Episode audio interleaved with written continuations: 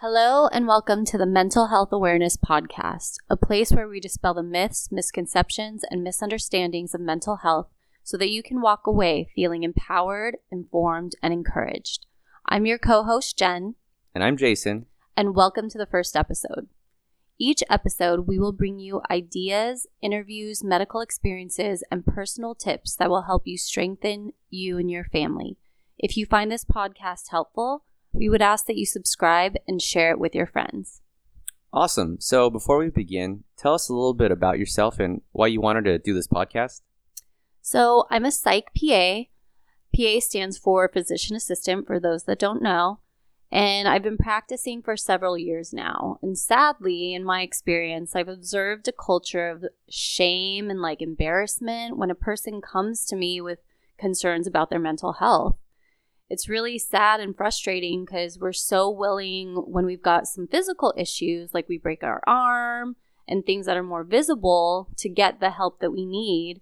But for depression and anxiety and your emotional well being, it becomes more of a taboo because of the shame and misconceptions about mental health and your mental well being, I wanted to share my medical observations, experiences, and tips that I found to be helpful.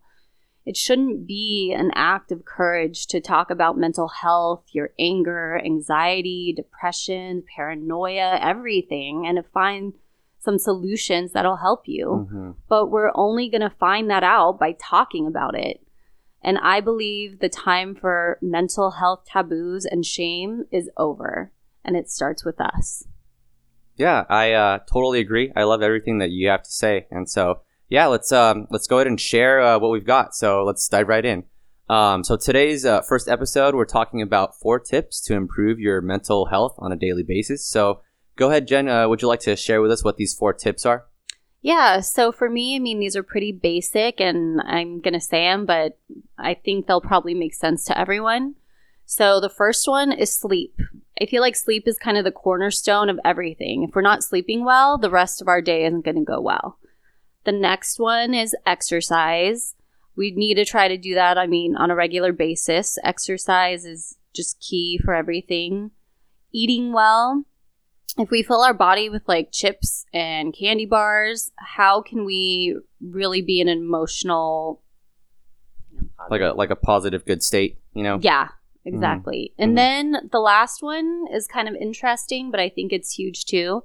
Is surrounding yourselves with support, like good people who are bringing you up, who are encouraging you, and really getting rid of the people and the things that are bringing you down. And that's not just people, but reading positive material, like being in a good, healthy environment, work wise, friends wise, everything. Mm-hmm, mm-hmm.